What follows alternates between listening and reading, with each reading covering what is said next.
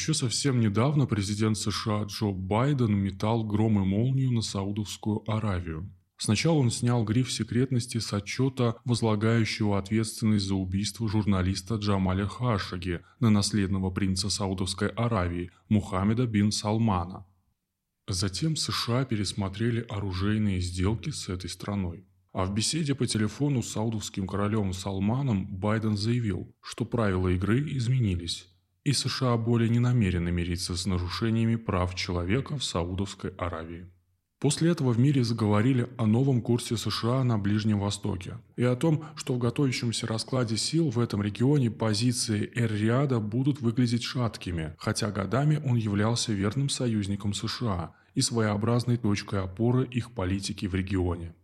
Почему спустя три года США решили использовать факт убийства Хашиги для ухудшения отношений со своим стратегическим союзником на Ближнем Востоке, не совсем ясно. Некоторые эксперты склонны считать, что эта тема была использована администрацией Байдена в связи с ее готовностью договариваться о новой ядерной сделке с Ираном, что ломало прежнюю комбинацию Дональда Трампа – Израиль, Саудовская Аравия.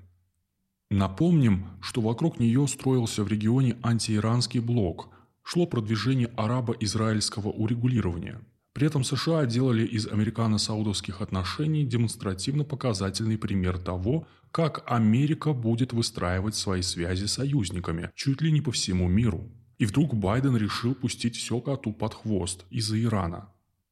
Как ни крути, но в этой интриге есть что-то недоговоренное – Иранский аргумент является сильным, но неубедительным. Даже если принять версию американских экспертов, утверждающих, что крутой разворот Вашингтона в отношении Эр-Риада связан с приходом в Белый дом левых либералов-фундаменталистов, которые задумали провести демократизацию в Саудовской Аравии. Тогда саудиты отреагировали жестко и предупредили о собственных ответных санкциях, вплоть до вывода инвестиций из Америки – но, на наш взгляд, они чуть ли не первыми на Ближнем Востоке почувствовали приближающиеся как в мире, так и в регионе большие перемены и стали налаживать отношения с Россией. Конечно, на первый план выходило сотрудничество на нефтяном рынке. С конца 2016 года стала действовать так называемая сделка ОПЕК+, где главными игроками являются как раз саудиты и русские.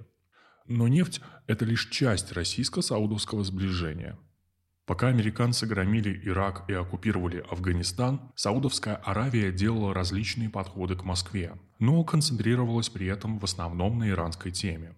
Эр-Риаду было важно держать руку на пульсе в иранско-российских отношениях. Он стал постепенно в целом дистанцироваться от Запада. Не вдаваясь сейчас в детали и сюжеты, складывающиеся в разные недавние времена ситуации на Ближнем Востоке, Саудовская Аравия повернулась к России, игнорируя возражения американцев. Между президентом России Владимиром Путиным и наследным принцем Мухаммадом Ибн Салманом установились доверительные политические отношения.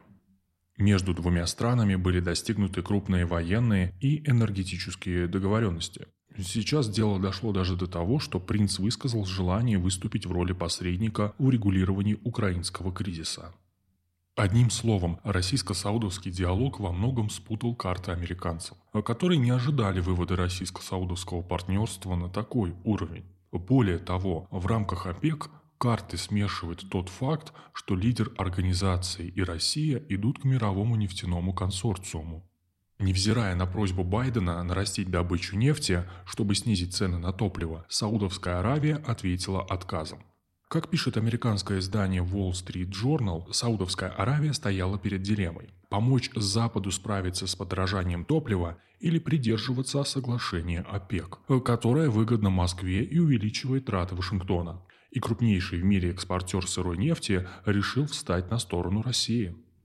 В этой связи американский портал Axios сообщает, что советники президента Байдена обсуждают возможность его визита в Саудовскую Аравию весной, чтобы убедить Эр-Риад увеличить объемы добычи нефти. Кстати, наращивание поставок обсуждается на фоне рассматриваемого Конгрессом запрета на импорт нефти из России из-за военной операции на Украине.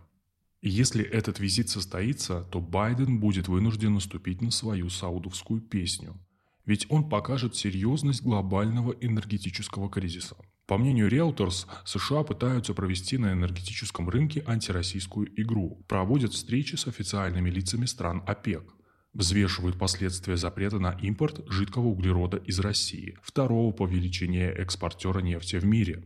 И их вывод – заменить российские энергоресурсы на мировом рынке никто не может. Тогда что ждать от визита Байдена в Саудовскую Аравию?